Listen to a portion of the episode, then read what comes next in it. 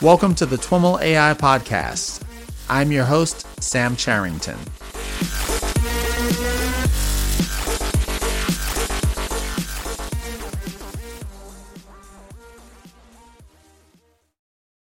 All right, everyone. I am on the line with Mohamed Kocabas, Nikos Athanasiou, and Michael Black. They are with the Max Planck Institute for Intelligent Systems, and we're here to talk about their most recent paper, a paper called Vibe that we will get into in more detail.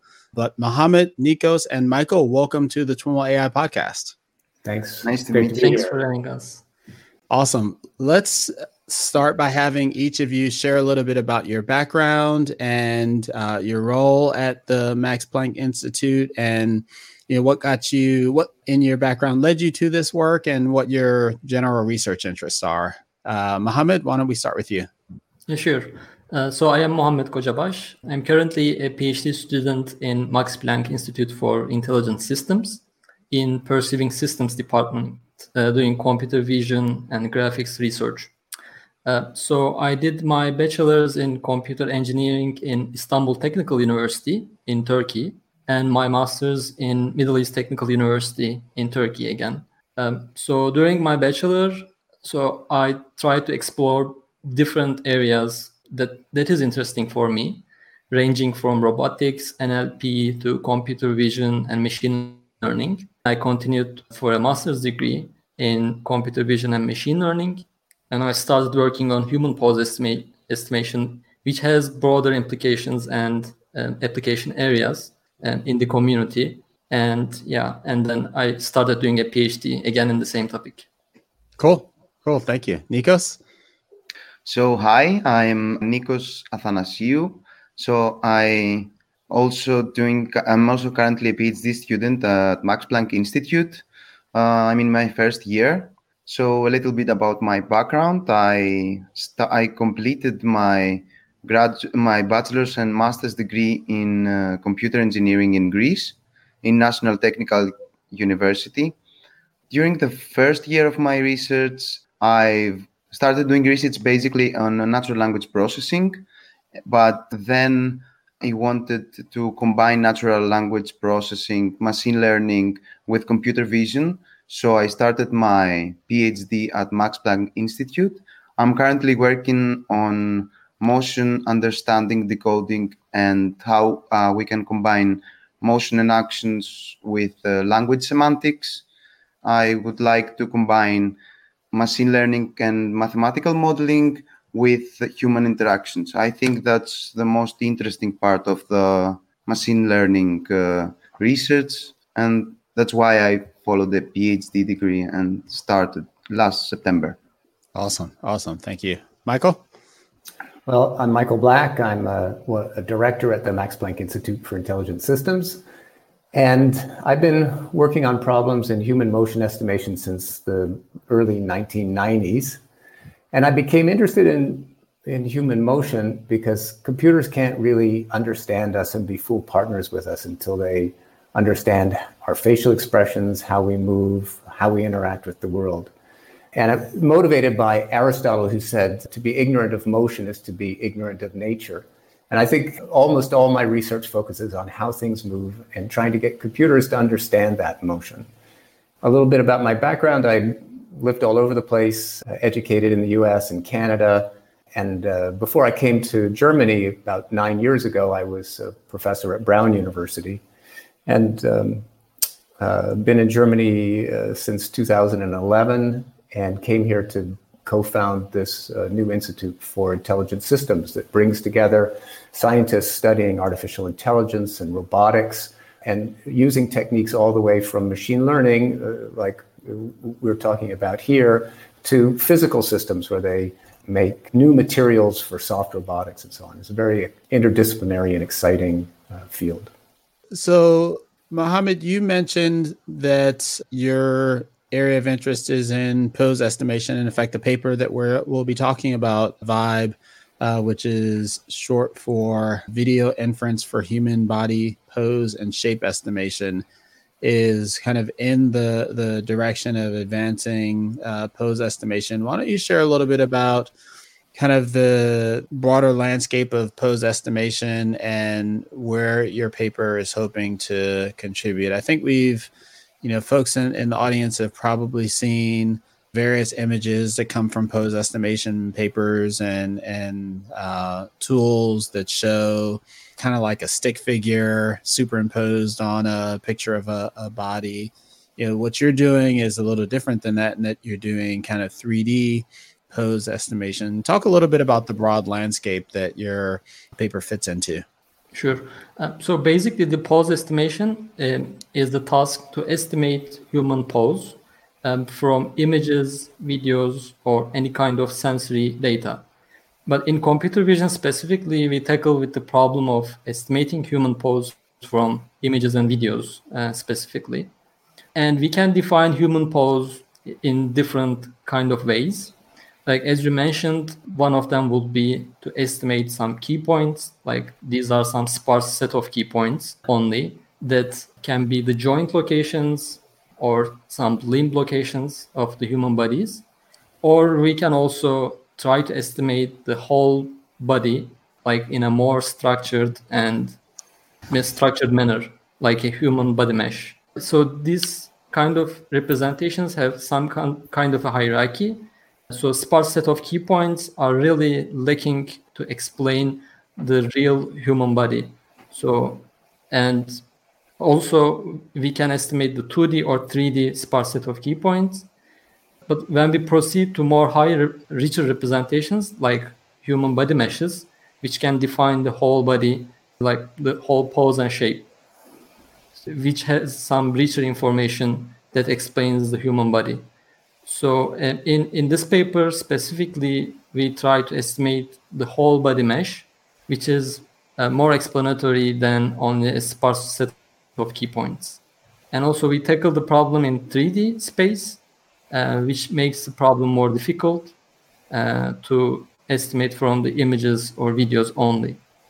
Great. And, and Nika, you mentioned that one of your interests is in applying vision to, to motion. Can you talk a little bit about the motion aspect of this and where that comes in?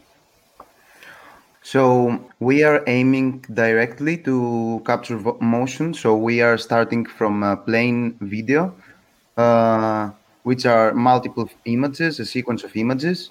And from those images that we have, we detect the person in the video and we estimate it's his or her three D pose and shape.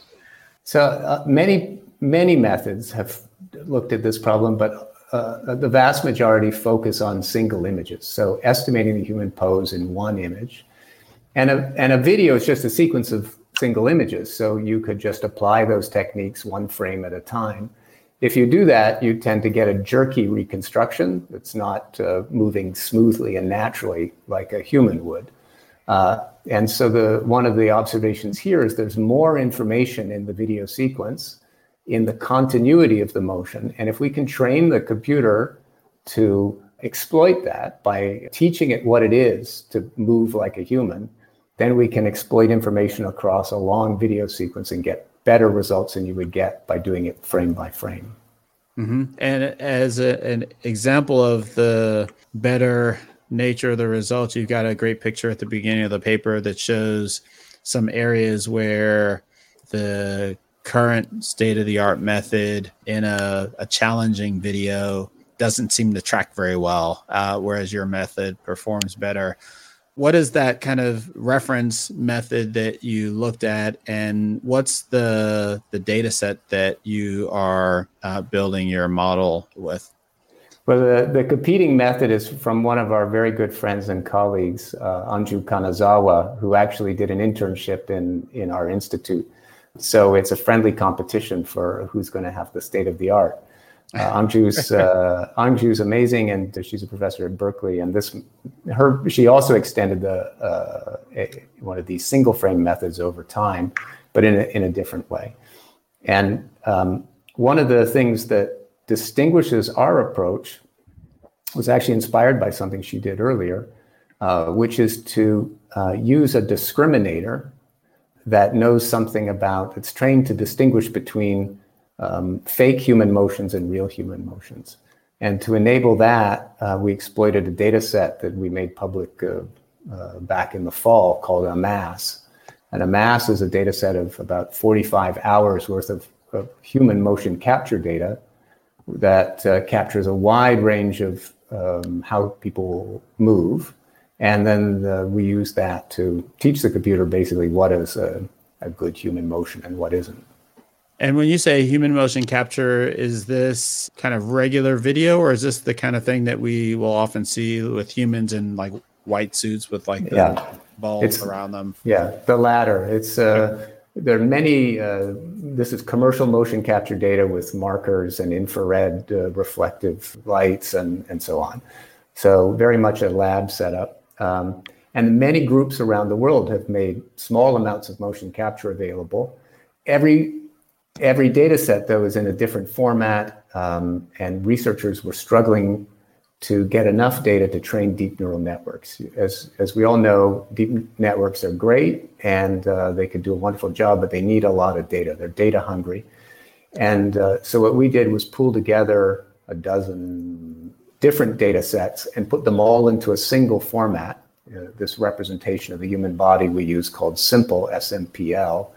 Uh, and by unifying them all, it provides enough training data um, to really do something bigger. Hmm.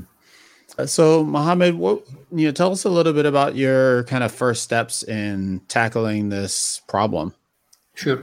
So the first step in general is to create a baseline um, for your method. So what we did uh, in the first step is to create a model that can only predict uh, some pose and shape from a video, without using any intricate or complicated architecture. So at that time, the first thing we try, so there is a method called human mesh recovery, which estimates a pose and shape from only a single image. And um, we try to extend this human mesh recovery uh, to estimate a sequence of poses given a video uh, using a recurrent neural network architecture.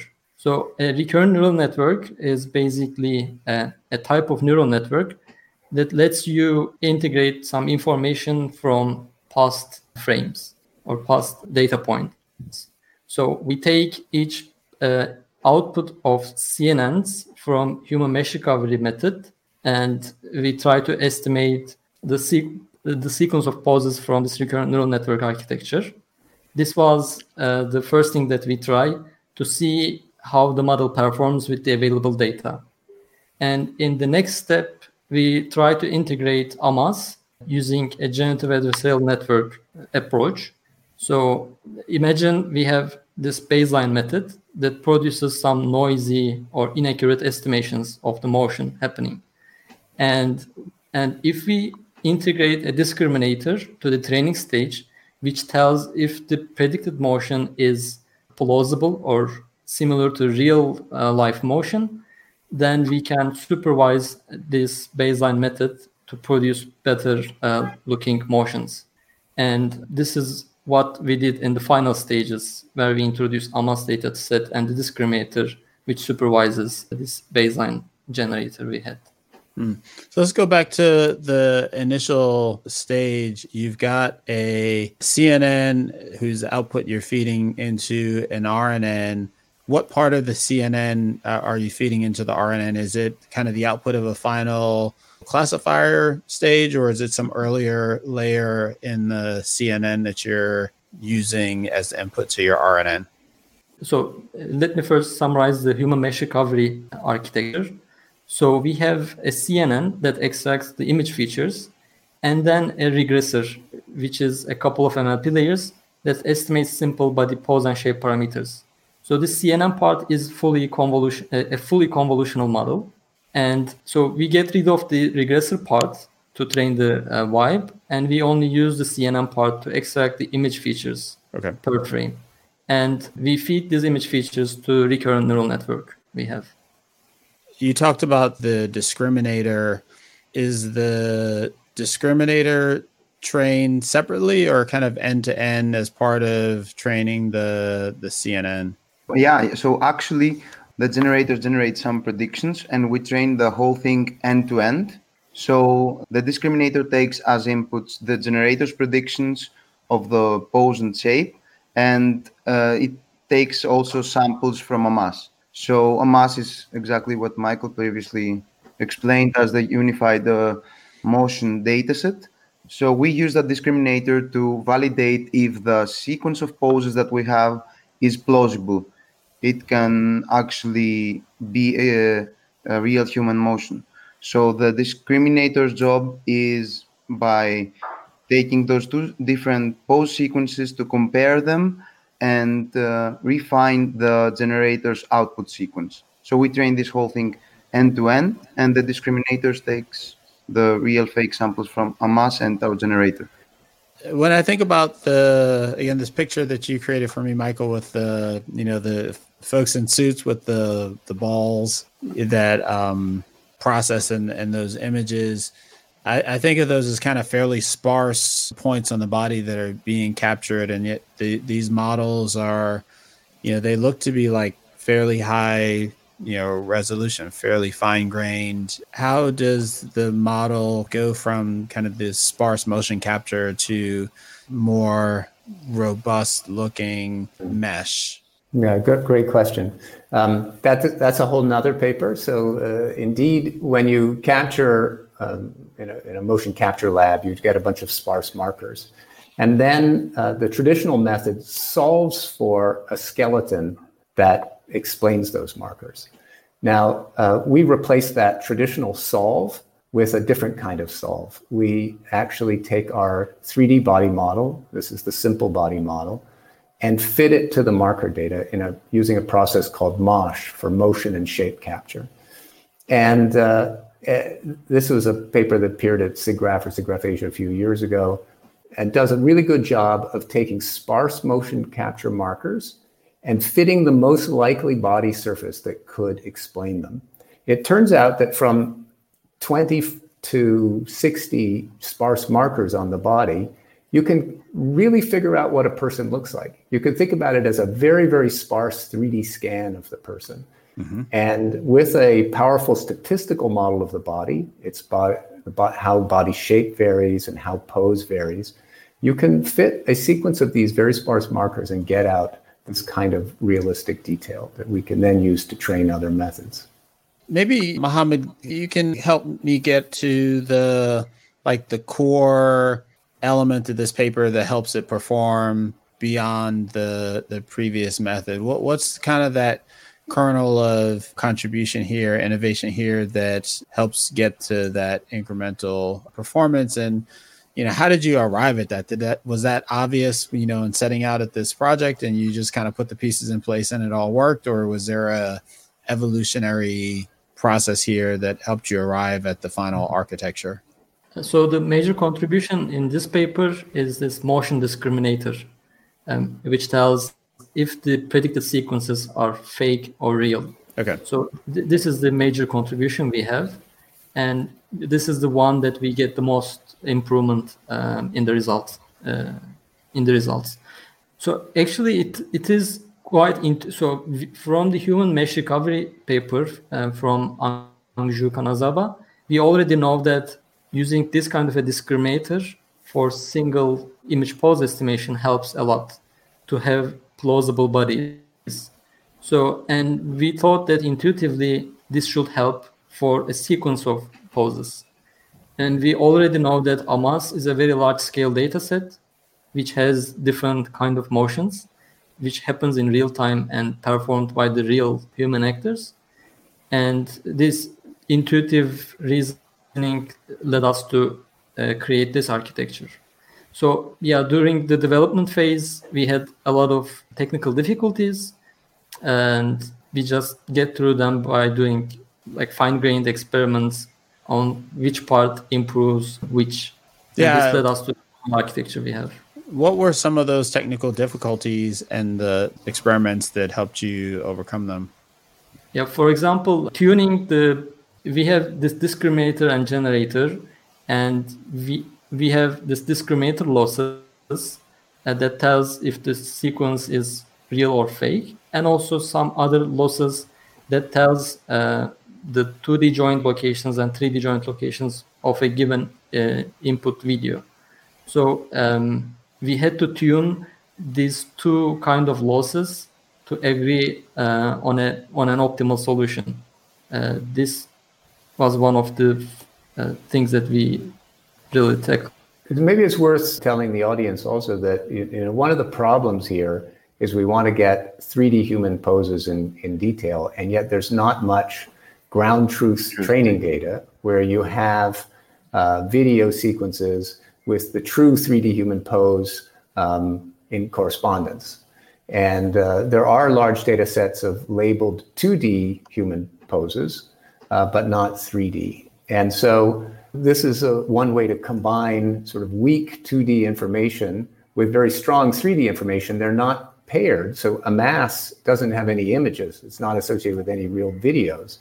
But the discriminator learns what it is to be a motion, and then the generator learns how to go from images to to, to three D poses. Yeah, exactly. Mm-hmm. Actually, that's what what's what the, the the high overview of the paper is. We get the two D data, we output some pose sequences, and th- then we use that uh, huge data set AMASS that has various motions to refine those predictions, to be able to not between the two sequences, one from AMASS and the our sequence, our generated sequence, the discriminator ideally uh, should should not distinguish between those two. So she, she uh, the discriminator should be fifty percent she, uh, sure about which one is the real and which one is the fake. And that's a great point. So the discriminator is operating purely in the motion domain. It doesn't know anything about images or, you know, the the frames of the video. Mm-hmm. It's just answering the question, does this seem like the kind of motion that the human body does based on the AMASS data set? And yeah. the C N N and the other parts of the architecture are more focused on extracting motion from the, the video frames. Mm-hmm. Yep, exactly. Cool. And so the, I think one of the points that you make early on in the paper is that the, the motion that, and even the examples that you, you give, it's not like normal motion. It's kind of complex motion that is not something that you, you see every day. Is that, was the AMASS data set uh, kind of curated to identify and, and include lots of examples of complex motion in it, or is there something in the process that is kind of extrapolating to that kind of complex motion? Okay, it's a good question. There's a mixture in there. There's a lot of mundane things like walking. It seems like in motion capture labs, people capture a lot of walking. Uh, so, uh, but there are some data sets that are a little bit more extreme. Uh, have more interesting poses. And in fact, we captured um, something we call extreme poses, which we hired hired some gymnasts to come in and do basically the, the wildest things that the human body can do, just to really s- flesh out the space of, of what's possible. And there's um, one other thing that happens in motion capture a lot for video games. People often capture something like kicking a ball and uh, turning left or turning right in very discrete movements. Um, and so we have something called a transitions data set in there as well that captures people doing one movement and then transitioning to another movement. So this is, again, trying to expand. These are th- these transitions are things that you might not think to capture uh, on your own, but are really part of a natural human behavior. So uh, there's a mixture in there, and it's rich enough um, for this task. Mm-hmm. Are th- are there specific things that Mohamed or Nico, having worked with this data set for this particular task, jump out at you as, you know, I wish the data set had more of, you know, kind of category X because it would help you build more robust models? Yeah, basically that uh, um, AMASS data set has almost all of the available mock-up data by different labs captured and in different conditions. But it doesn't have a lot of in the wild data. That's the thing that it's missing, the extreme poses and the in the wild uh, kind of data. So someone doing extreme gymnastic exercises or having like motion without a constant without a constant pace and having different poses and uh, like opening the hands or the feet extremely quickly or slowly. Or I mean, we could always uh, benefit from more variation of extreme and quick or fast motions. Yeah. Mm-hmm. And, and now that we are starting to have, you know, I'm thinking like sporting events that are captured with many cameras from lots of different angles. Does that ever able to take the place of motion capture types of information, or are we not kind of sophisticated enough to correlate all of that and and produce the kind of data sets that kind of traditional motion capture is able to provide? Have you looked at that, Michael, at all?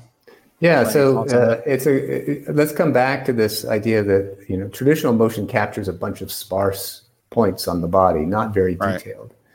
Right. Uh, with images, we've got thousands, hundreds of thousands of points on the body. Right? They just happen to be in two D, but they are, are much richer in some sense. We have all this facial expression information, details of the hands, subtle, uh, you know, subtle motions of the body, breathing, and so on. You can see all that in a video.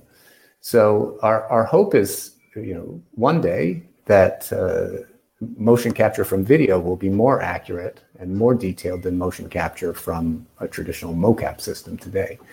We're not there yet. This is a step in that direction. I think your intuition about combining multiple views is a good one, and it's something that we're, we've looked at in the past and continue to look at.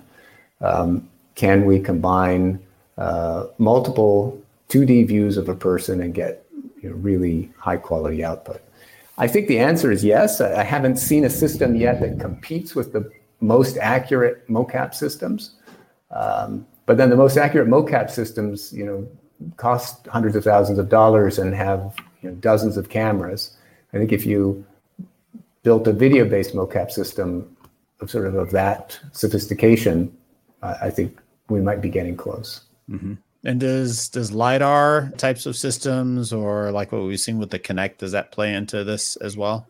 Yeah, absolutely. We also work with Kinects. Um, the new uh, Microsoft Kinect for Azure is uh, allows you to put multiple Kinects together, so you can actually have several of them looking at a person. That's a really promising direction for a lightweight, easy to set up system. Um, mm-hmm. We don't have anything to show yet, but uh, okay, yeah, cool, cool. Uh, so Mohamed, again, kind of going back to this opening picture in the in the paper, you know, it's it's easy to see where your model is outperforming the traditional model and kind of eyeball the the delta. How do you evaluate that performance more concretely and, and mathematically in the paper? So we have several data sets that has ground truth uh, three D joint positions. And one of them is a dataset called three D Poses in the Wild. Again, uh, th- that is developed in our group, in Pursuing Systems group. So uh, this dataset um, is captured in the wild, uh, and there are some subjects wearing some I M U sensors uh, on their body. Uh, and so these I M U sensors can be placed under the cloth, so it doesn't affect the um, the image quality. And so you can get the three D joint positions from those I M U sensors. And we uh, the major that the, the most prominent dataset we try is this three D P W, three D People in the Wild dataset. And so basically what we do is we take the sequences from the dataset, uh, produces our results and also the other methods results, and compare what is the distance between the ground truth Uh, joint positions and the predicted ground truth joint positions. And also there are some uh, other indoor uh, three D datasets we also used. One of them is called Human three point six M and the other one is called M P I Informatics three D, Human Pose Estimation Dataset.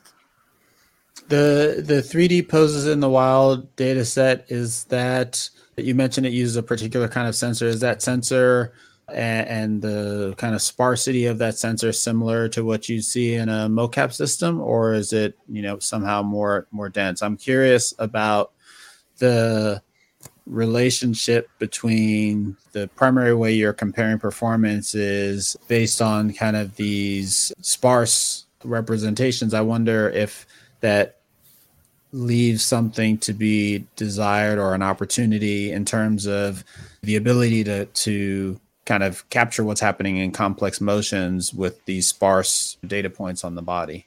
Yeah, it's a good question. So we use their uh, commercial mocap suit called from XSense. It uses these inertial measurement units. I think there's ten or twelve on the body, but we don't just use that. Um, uh, we also use a camera tracking the people around, and we use two D measurements uh, about the, the joint locations in, in those images to uh, precisely align the estimated three D body pose with the images. And so we have a um, a technique that fits, again, our simple S M P L body model to these um, multiple kinds of measurements, the I M U measurements and the two D measurements. We also have to solve for the camera translation and rotation and things like that. Um, but putting this all together gives reasonable, we, we don't call it ground truth, we call it reference data. We're a little careful about that. Uh, you know, it's not the same level as a, a motion capture lab, um, but you get the benefit of being outside in, in the wild with all the complex lighting and occlusion and things that go on in, um, in you know, in, in natural scenarios. Okay. It's a bit of a trade-off. It's the holy grail is to have perfect ground truth where you know every single bit of the motion with no crazy sensors to get in the way, outdoors in the wild, uh, but it you know it doesn't exist. So Mohamed mentioned earlier, you know, this process of kind of experimenting and identifying, you know, things that didn't work with uh, particular emphasis on the discriminator. Nikos, I'm wondering, you know, from your perspective, you know, if you can share another example of something that maybe you thought was going to work and didn't, and how you had to adjust the approach to accommodate it. Yeah, the experimentation procedure was was tough, uh, but yeah, there are some a few points. So we tried uh, one minor point was that we tried the difficult C N N feature extractors. And that was a difficult uh, part to experiment with, but we quickly converged to an optimal one. And the other one is that we decided to use a self-attention mechanism, uh, which is uh, like a, a major kind of a major contribution, because actually the self-attention mechanism uh, is not so commonly used in three D modeling or modeling of human motion. So we use the self-attention mechanism to get even better uh, results on the discriminator part, which is um, basically imagine that we are processing the human motion uh, sequence, and we are extracting some features using uh, two G R U layers, which is a type of very current neural network, as Mohamed said before. And instead of hard pulling or combining these features statically, we are using a weighted schema to combine those two, the, those features. So the features that we have for every pose in the sequence, we combine them as a weighted sum in order to amplify the contribution of uh, most important frames of the sequence more for the discriminator's uh, performance to improve. So that's was two key uh, technical uh, difficulties that we have. And were you able to develop any kind of intuition over why that worked and what the attention mechanism ended up attending over? Yeah, we have made ablation experiments that uh, we tested the um, uh, self-attention mechanism. So we tried two different things. So instead of using self-attention, we're trying pulling the features in a static way. So concatenating the average and the max of the features and using that for the discriminator to decide whether the motion is fake or real. And we compared with that uh, case with our case, and the performance seemed uh, to improve. It didn't improve uh, in such a margin that the results were extremely visible, but for sure attention pointed out the frames that they should be corrected in the pose sequence, and that they were the more plausible ones. Yeah, when I think about the, the various pieces of the model that you've built here, you've got C N N, you've got an R N N, you've got this attention mechanism. You mentioned V A E in the paper.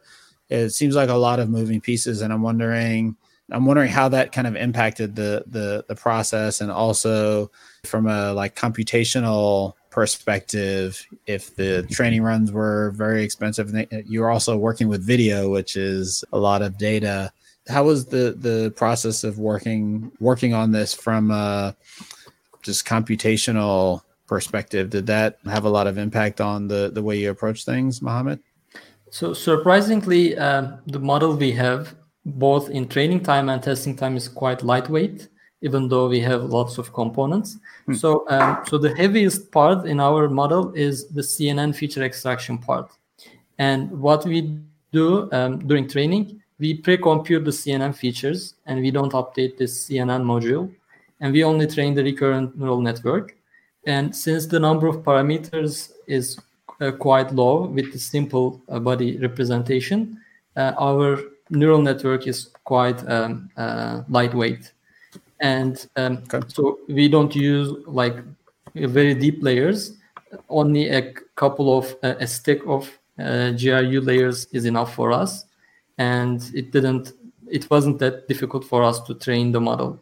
So uh, actually during training time, for example, like in half an hour or uh, in one hour, we can converge to a, a good solution, since we use this already pre-computed C N N features. And uh, during training time, we also get rid of the discriminator, and we only use the generator part, and it makes the testing uh, much faster. Okay. And then what about from an inference perspective? How expensive is that? Again, it is not quite expensive uh, since we only have the uh, C N N, um, which is ResNet fifty in our case, mm-hmm. which is again lightweight, and it can run in real time in uh, G P Us. And the G R U layer we add, uh, it is not again that expensive. So, um, so in a commercial G P U, um, we can get almost real-time uh, speeds uh, oh, during interference. Very cool. It, to, to maybe start to wrap things up, uh, I'd love for each of you to kind of put this paper and work, maybe talk about the things that you're, either your top lessons learned or the thing that you're most excited about with this paper and its contributions, and kind of how you see it, you know, moving forward in your own uh, research. Nikos, do you want to start us off with that? Yeah, yeah, I can start. So um, I joined M P I uh, in September, and the, I didn't know a lot of things for three D human modeling. So, and this paper was is is a very a, a very good uh, first experience, and I think the most important one of the most important features of the paper is that it is clear. I mean, the contributions are clear. We use uh, a lot of unpaired three D data. Uh, to refine two D predictions, actually, two D predicted uh, two D predictions, um, actually, three D pre- uh, meshes that were predicted mostly from two D key points, and um, our implementation is converges fast. Uh, it can uh, create high quality and state of the art uh, data. It can. The predictions are very high quality and uh, state of the art.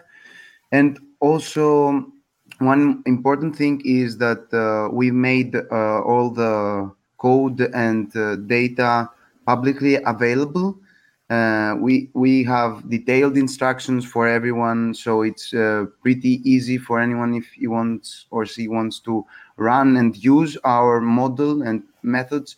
We have clear in instructions to do it. Great. Mohamed? Um, so it seems that Vibe is working quite well on the restricted data sets for evaluation we have. Um, but in, in real life or in, in the wild videos, uh, there are a lot of difficult situations, and a human motion is quite um, quite difficult to model, because humans are capable of doing lots of different kind of movements. And also in real life situations, we have Um, like objects and scenes around us. We have occlusions caused by, uh, again, objects or other people. these kind of problems are still waiting to be tackled with. And we also we show uh, with Vibe, um, we cannot perform well in uh, some uh, in in in these kind of settings. Uh, so and in the future, I mean, there are lots of things that we have to do to model uh, human motion and also um, track and capture human motion from videos. And this is what I learned uh, in the process. Even though we have the state-of-the-art model, we cannot uh, solve even some basic scenarios still. Great, great. Thank you. Michael? Well, I'm ex- really excited about this paper and where it's taken us, but I'm always thinking about the next thing. And uh, humans uh, don't move for no reason. They don't move in a vacuum. They move in the three D world to solve tasks and to change that world, to have an influence on it. You cross the room to open the door. You open the door to move through it. You move through it to get to the next room. You're solving tasks all the time. And in solving those tasks, you're interacting with the environment. Even if you're uh, interacting with another person, you're moving your face and you're gesturing uh, in ways that try to have an influence on the other person, maybe without any contact, but you're still using your body to influence people or the world. And uh, this work at the moment just treats the body in isolation. The body isn't embedded in the environment. The C N N doesn't really know anything about the environment. It's a single person not interacting with other people. I think there's a tremendous amount we still have to do to get computers to really understand us. Uh, and that those next steps will be about human-human interaction and about human-object, human-scene interaction. Hmm. Great. Well, Mohamed, Nikos, Michael, thanks so much for taking the time to share with us uh, your paper and what you're up to. Thanks, thanks a lot. Thanks. All right, everyone, that's our show for today. To learn more about today's guest or the topics mentioned in this interview, visit twiml a i dot com. Of course, if you like what you hear on the podcast, please subscribe, rate, and review the show on your favorite podcatcher. Thanks so much for listening, and catch you next time.